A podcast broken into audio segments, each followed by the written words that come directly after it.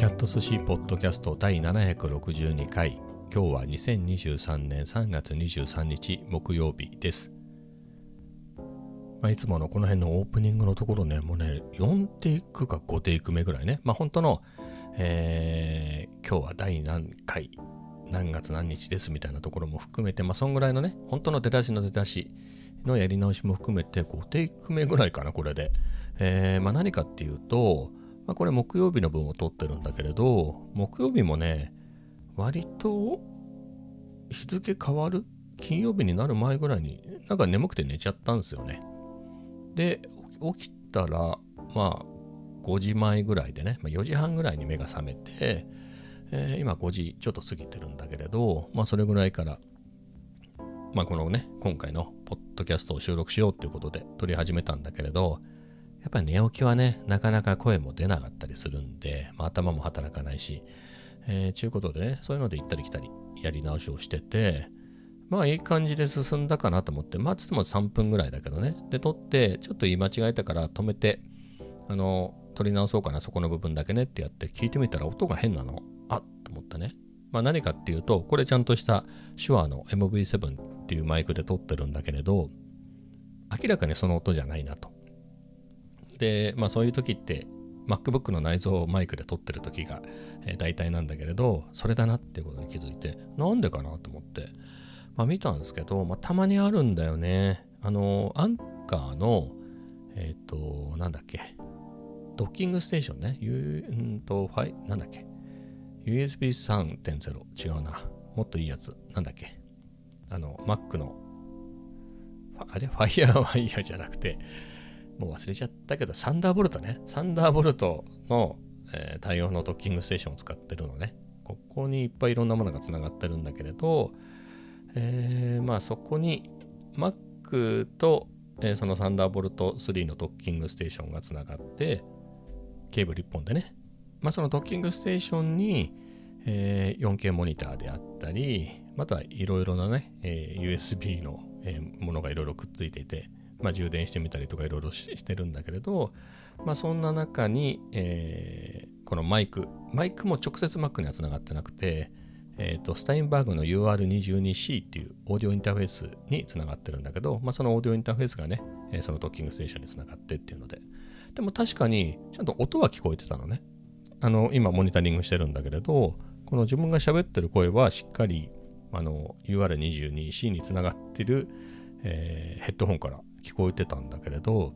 これたまにね、マイクだけが認識しない時があるんだよね。まあ、それでマイクが見つからないもんだから、まあ自動で MacBook の内蔵マイクになってたと。えーそういうことでね、まあ、ドッキングステーションの電源を入れ直して、まあ、そしたら認識したので、えー今はちゃんと撮り始めています。本当にね、この最初の3分ぐらいだけでね、えらい時間かかったな。20分ぐらいやってんじゃないかな。はい。っていうわけでね、取り、気を取り直して、収録開始します。えーで、今日はね、天気が悪いですね。まあしばらく天気が悪い日が続くようですが、ただ、あの、予報を見たらね、午前中もそこそこの時間帯ぐらいまで、まあ、9時だか10時だか、それぐらいまでは曇りですよみたいな予報になってたのね。だったので、まこのタイミングで行こうと。もうカフェ散歩遠くまで行くのもあれだなと。まあ、カフェ散歩って運動のために行ってるから、え運動ってのはあの長い距離歩いてね、えーっていうためで行ってるから、まあ、ジムで運動してるなら、まあ、別にその必要もなくて。ということもありで、えーまあ、朝からそのタイミングでジムに行こうと思って、まあそこからの米田ね、米田コーヒー店に行くと、まあ、黄金のリレーね、つまり米田は7時からオープンなのね、この辺の。なので、えそれに合わせてね、逆算してジムに行って、えジムで運動した後、米田に行ってね、えそのまま数学を勉強してしまおうと。えそんな感じのリレーで、え今日もね、それを狙っていきました。でね、昨日ウェイトやったんだよね。結構やったので、あの、一応自分の中では、ウェイトの日、バイクの日、ウェイトの日、バイクの日って交互にしてんのね。まあ別にその、行くのが嫌になっちゃってたりすると嫌なので、今日はウェイトって感じじゃないなとか、もう逆、その逆もあればね。であればそこは臨機応変に硬いこと言わずにやっちゃうんですけど、まあ、一応昨日はウェイトやったんで、まあ、2日続けてウェイトっていうのもねなのでバイクだと。っていうとバイクは30分なんですよね。飽きちゃうのよね。あれすごいね。1時間とかやる人ね。もうどう頑張っても30分ぐらいかな。飽きちゃうので、えー、というわけで 30, ね、30分バイクやってで行くとまあ、6時20分、10分、20分ぐらいに着けば十分かなと。バイクこいでね。まあ、余った時間で、えー、ストレッチするなり、なんなりすると、まあ、ちょうどぐらいなのかなというので、行きました。で、えー、もういいね、今ね。あのー、今のジムって、1月だよね。1月の休み明け、正月休み明けぐらいに通い始めたので、まあそういう時期ってね、あの嬉しいじゃない。24時間のジムっていうのがね、嬉しくて。この辺24時間やってるのが、えっ、ー、と、スキヤと、スキヤとジムしかないのね。なので、そういう遅い時間にね、出かけられるっていうのが嬉しくて、あの、昼夜逆転しがちなんでね、えー、夜、ただうだうだ、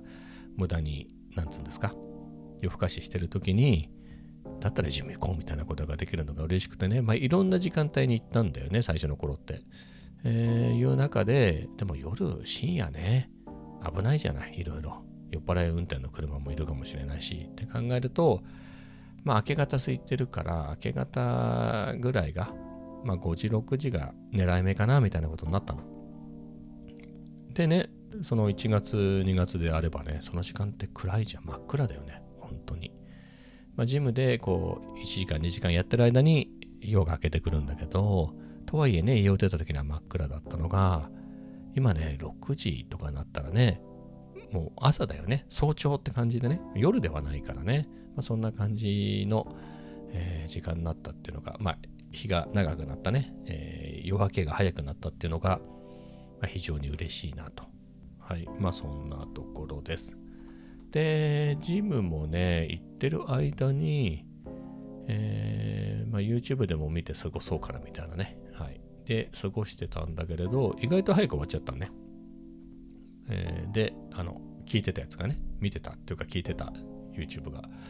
で、まあ、そのままほったらかしにしてたら、まあ、自動で再生ね、されて、えっ、ー、と、おすすめのやつで勝手に再生されたのね。それが、オテルド・ミクニ、あの、フレンチの、行ったことない店だけどね、まあ、そこのシェフの人、三国清美さん、えのドキュメンタリーね、なんか年末でその30何年続けたそのお店を閉店したっていうことで、まあ、そのドキュメンタリーで、あの本当に、なんだろう、どっか就職したんだっけ？えー、そっか、どっかで働いてたんだけど、フレンチのシェフになりたい的な、えー、いうことで、まあ、飛び込みで札幌グランドホテルに、えー、行って雇ってもらってみたいなね。そこから帝国ホテルそこから、えー、フランスのフランスだよね確か。フランスの日本大使館の、えー、何ですか、えー、コックさんシェフになるみたいなね、えー、まあそんなドキュメンタリーだったの終わってみればだけれどそれが結構面白くて。あのー、30分ねなかなか退屈で早く終わんねえかなと思って30分超えてるんだけどもう余裕で、えー、30分楽しめましたね。はい。いや助かりました。でなんだっけかな。まあ一つ二つかいつまんでいくとその人は、えー、貧しい家庭の育ちで、えー、なので中学卒だからもう小学校中学校の頃から、えー、実家ね父さんがやってるなんだろう。なんか海産物系の、えー、そんなやつの手伝いをしててたまに学校に行くとそんな場合じゃないだろう。家の手伝いしなくていいのかなんて言われるぐらいに逆に、えー、みたいなぐらいでね。なので当然中学卒業したら、えー、働きに出て最初は何だっけかどっかで働いてて、まあ、そこでなんかそこのお姉さんがねあの働いてる先の、あの、ハンバーグを作ってくれたんだってそんなの食べたこと、見たことも食べたこともないから、何ですかこのまずそうなものはみたいな感じでね、言ったら、ハンバーグ食べたことないのなんつって。で、食べてみたら本当に美味しくて。で、こんな美味しいのかみたいなね、こんな美味しいものを食べたことがみたいな話したら、えー、すごい、お姉さんすごいって言ったら、まあ、いやいや、こんなの大したことないわよと。札幌グランドホテルに行ったらもっと美味しい料理が食べられるみたいなこと言われて、それで、えー、なんかね、もう料理を作る人になりたいみたいなことになって、札幌グランドホテルに、えー、飛び込んでいくっていうね。でもその頃もう札幌グランドホテルも中卒の人を当時ね、えー、もう正社員で雇うみたいなことはなかったらしいの。まあでもバーッと行っていきなり行って何でもいいからやらせてくださいって言ったらじゃあなんかまあ雑用係で雇ってくれて、えー、それでなんだろう鍋洗いから始めたんだって。鍋洗いから始めてでもう全部の鍋をピッカピカに磨いたらみんなが喜んでくれて。なんかね鍋洗いもしんどい仕事みたいだからね。でみんな20代前半ぐらいの人たちもねやっぱりその中卒のやっぱ若い人だからもう可愛がってくれて非常に喜ばれてね鍋もきれいに洗ってくれるしでラーメン食いに行こうとかいろいろ可愛がってもらったみたいな話でね。まあそこからまあまあまあそんな感じで、えー、帝国ホテルに行ったりとか、まあ、フランスに行ったりとかでまあそんな感じで、えー、まあ失敗もありながら成功していくみたいな話だったんですけれど、まあ、そのフランスで修行した時の最後か2パターンのねあのー、何？違ったパターンの巨匠に、えー、習うことができて一人がもう本当にスポンスティニアスに何て言うんですか。もう即興でもういきなりレシピもないんだってもうひらめきでもうこれだみたいな感じで作り始める人。でもう一組が、まあ、もう完全にもうちゃんと、えー、計算してちゃんと作っていくっていうね。きっちり作っていくっていうまあどっちもすごいシェフらしいんだけど、えー、そういうところの人で。でまあ、えー、ホテル、えー、あそうかその2つ目のところに行った時に、えー、なんかしばらくな3ヶ月ぐらい修行した後になんかセンスがないじゃないけど、なんか言われたんだって。なんて言われたんだっけかなもう忘れちゃったけれど、センスじゃないけど、まあ、何かがないみたいなことをね、言われたっていうんでね。えー、でも結構、その、2つ目のレストランで、前もすごい巨匠のところで習ってるから、フランス人よりも料理がうまいぐらいだったんだって、研究熱心だしね。だったんだけど、ある時、夏ぐらいか、まかないを作って食べた時に、あのさっぱりしたものを出したんだってさっぱりした何かを出したらちょっとクリームくれクリームっつってえこんなこれねクリーム入れるなんておいおいみたいな感じだったんだけどフランス人たちは俺たちはその夏ねこういうミルクとか入れてねこういう濃いものを食べないと元気が出ないんだよって言われてあと思ったんだって何かっていうと日本人の感覚からしたら夏だったらそうめんとかさそういう爽やかなものを食べたいのに向こうの人はそうじゃないんだってだからもうそういう同じことをやっても、もうフランス人の真似をしてもフランス人にはなれないし、フランス人のようには作れないってことに気づいて、えー、まあ、帰国みたいなね、帰国っていうか。で、まあ、日本で店を開いたらしいんですけどね、まあ、そこからも、えー、いろいろ30何年ややられたようですが、でも本当に閉めるってなってね、ある時に本当に閉店する前ぐらいか、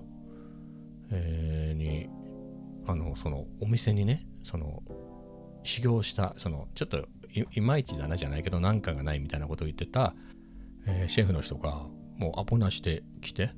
えー、それで渾身の料理を出したらねもうすごく美味しいっつんでね。いやあのすごい褒めてくれてそのゲストブックみたいなのにもこうバーって書いてくれて、えー、でそれがいい話だなと思ってまあそれだけでしたけどね。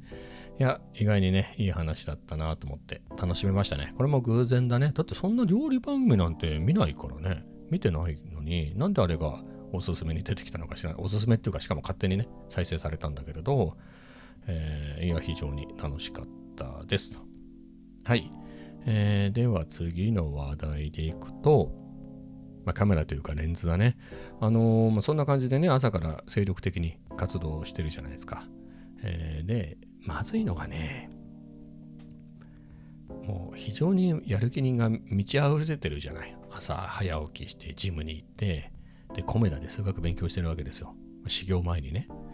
いや、これもう全然もうテンションも爆上がりな段階で、何がいけないかっていうと、まだ朝早い時間でしょ？これマップカメラさ、午前中までに注文したやつは明日の午前中に届くんだ。このタイミングね、今頼めば明日のお昼にはみたいな。これがね、一番危ない散財のパターンなんですよ。それがしかも、時間がたっぷりあるわけね。でしょ？だって7時の開店でジムに、あの、米田に行ってて、まあ、そこで1時から 1, 1時間ぐらい勉強してね、一息ついてみたいなタイミングだから、これまだまだ、まだまだですよ。4時間ぐらいあるからね。っていうので、いろいろ見始めちゃうわけね。まあ、それであれこれ見てて。えー、で、まあ、その時は別に買わなかったんだけれど、いろいろ見てる中でね。えー、で、夜ね、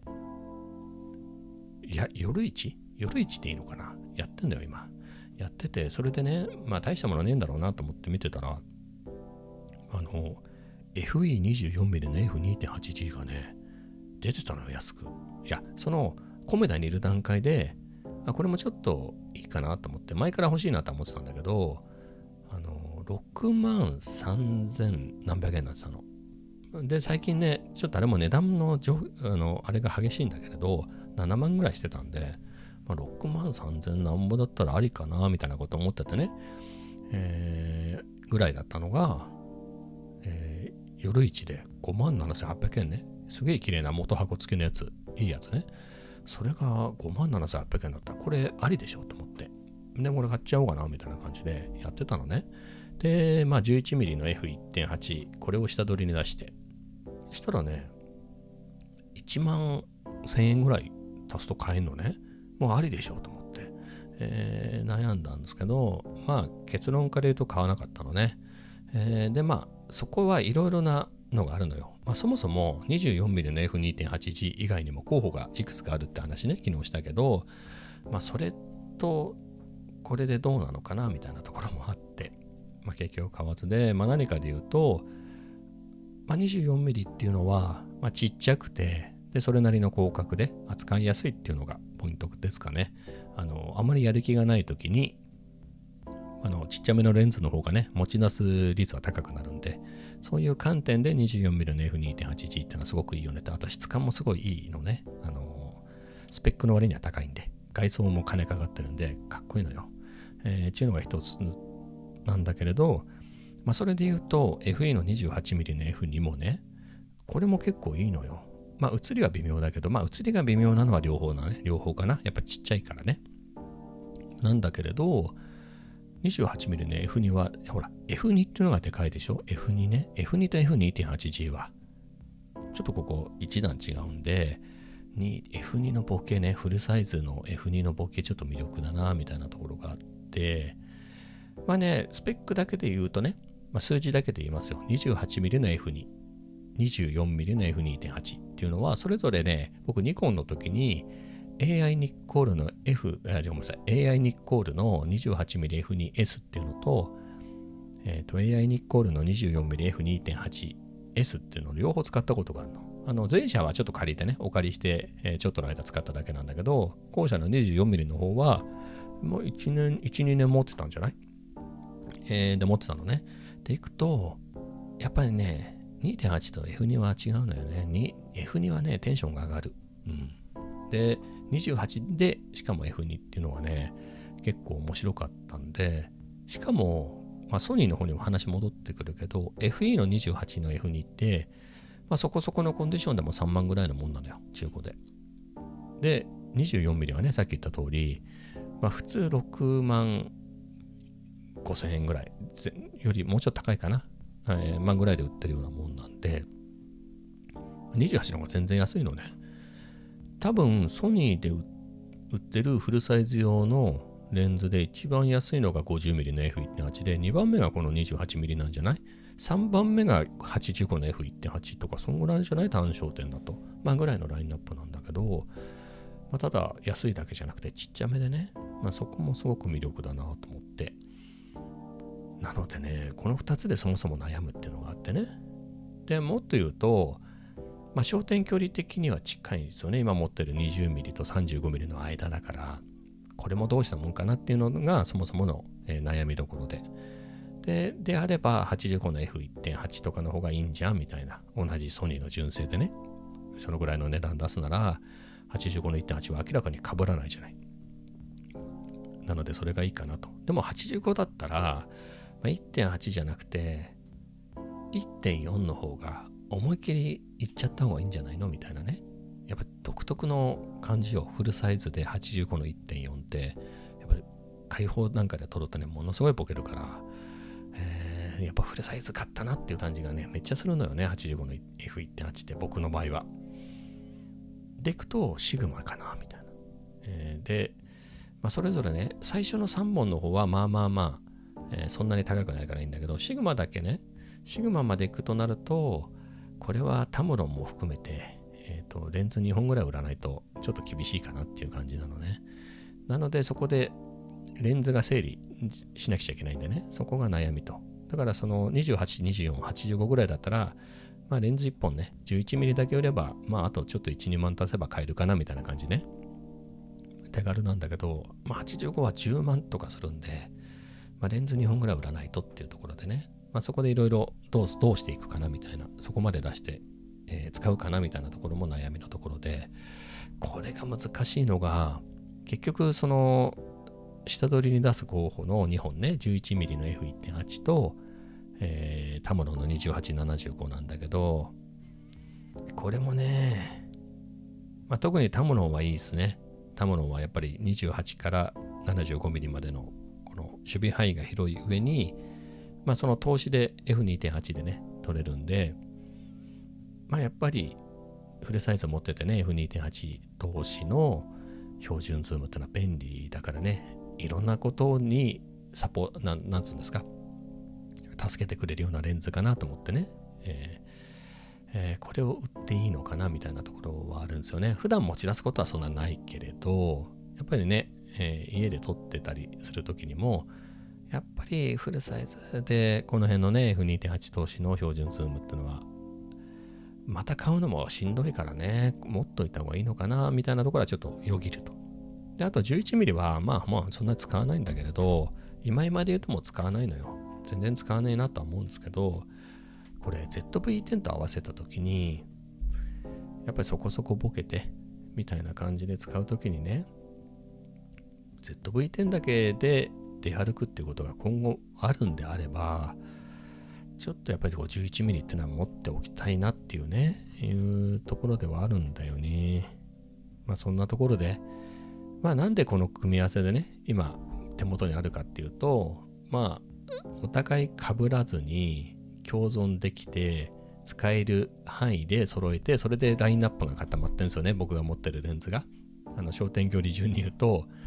えー、まあフルサイズで言うと 20mm の F1.8 で 35mm の F1.8 そしてさっき言ったタムロンのねズーム、えー、これがフルサイズ用で。であとは ZV-10 のキットレンズね1650のあのパンケーキズーム。とこの 11mm、まあこの5本でラインナップね、えー、固まっててそれぞれが被らないから使い道がね、まあ、今このラインナップで固まってるところもあってこれがまた絶妙なんだよねなのでそのじゃあ 28mm とか 24mm、まあ、軽くていいよねと、ちっちゃくていいよねって。で、さらに28とか24、まあ、28でも、であっても、やっぱそれなりにそこそこ広角なんでね、動画でも写真でも、まあ、かなり使い勝手はいいんですよね、あの動画でも何でも。って考えるといいんだけれど、その 35mm 持ってんじゃんと。僕 35mm 相当好きなんで、じゃあ 35mm と被るね、かぶるっていうか、まあ、焦点距離はかぶんだけど近いじゃない？でもっと広角の 20mm がある中で 35mm の間にそれを28とか24をぶち込むのかっていうねそこは一つ悩みですよね。うん、で85の方でいくと、まあ、85の1.8ぐらいだったらまあそんなにね重くもないしこれはこれでありかなっていうところはあるんですけどさっきも言った通りねどうせ1.8買うんだったら1.4、85だったら1.4の方がいいんじゃないのってなっちゃうと、まあ、そこの悩みね。えっ、ー、と、1.4ってなると、そのシグマも 11mm の方も売らないとってなるとね、そんなには出番ないからね、85って。うん、そう考えると、まあ、都会なんかを切り取る感じでいくと85ってすごい楽しいのね。まあ、あの、リモートになる前でいくと、やっぱり通勤でもさ、あの、スーパーカーとか銀座いっぱい止まってるから、ああいうのをね、こう、切り取る感じね、めっちゃいいのよ。それが楽しかったりするからいいんだけれど、今、会社行ってないからね、えー、この辺でタンポポを 85mm で撮ってもみたいなところがあって、まあ、その以前ね、ニコンを使ってた時に 85mm を使ってた、持ってた。その時みたいな楽しみ方はちょっとできないのかな、みたいなことも思ったりとかでね。うん。まあそこが悩みだったりするんですよね。はい。えー、みたいなので結論出ずなんだけれどね、まあ、ここは本当難しいね。まあでも28なんかは、うん、あの、35と近いのは近いね。近いし、カニバルナってのはあるけれど、あの、ZV-10 につけて俯瞰撮影するときに、まあ、28あたりも結構いいかなっていうのは思いましたね。うん。あの僕の俯瞰用のポールはかなり上まで伸ばせるんでって考えるとあのまあいい感じに使えるのかなと思うんでね、うん、まだなくはないかなと思ってます。まあこれ3万なんだよね。で、買い取りもワンプライスで1万5千円なんで、まあ飽きたら売ってもね、1万5千円ぐらい。まあ半年1年使ってそんぐらいで楽しめたんならいいかなみたいな考えでいくとね、まあありかな。まあガタガタ言わずに行ってまえみたいなところはちょっと思ってはあるんですけどね。はい。まあ、24まで行くとちょっと高めなので、うん、どうかなっていうのはあるんだけどね。うん、まあでも、そこそこ値段はつくんでね、24とか85だったら、うん、まあありかなとは思うんですけどね。まあなかなか決めてはないですけれど。まああとはそれでね、うだうだしても、その午前中の段階は過ぎててね、夜この 24mm を見つけたんで、安くなってるのをね、夜市だから。えー、なので考えはまとまったくて、まあ、結構ね、カートでもう、まあ、あとはポチッと押すところまで行ったんだけどね、いろいろ下取りのバーとかも入力して、えー、結局、まあいいやと思って、さっき言ったような考えでね、迷ったんで。で、あとそのタイミングで頼んでも、明日の午前中には届かないんでね。であれば、またもう一日、えー、午前中いっぱい考えてもいいのかな、みたいなことで。えー、まあ、さっき見たら 24mm の2.8はね、さすがにお買い得だったんでなくなってましたけれど、えー、な感じかな。まあ、だから 28mm はちょっとありかな、みたいなことは思ってますね。うん。まあ、1万5000円で遊べるって考えれば、まあ、買うのは3万だけど、売っても1万5000円で売れるから、えー、で、それでまた下取りに出せば、ま、1000、なんだ、1割、アンド、なんだろう、買い取りあマップで買いましたシールいくと2%ね、買い取り額アップしたりするんで、で考えれば、まあ1万ちょっとで、まあしばらく遊べるなって考えると、まあありなのかなという気もするしで、はい。まあこれはまたね、だからこれは、今持ってるやつを売らずに買い足してもいいかもね。そんぐらいの値段ならってのはちょっと思ってるね。それでやってみて、まあ、この先ね、やっぱり 11mm 使わないじゃんとか、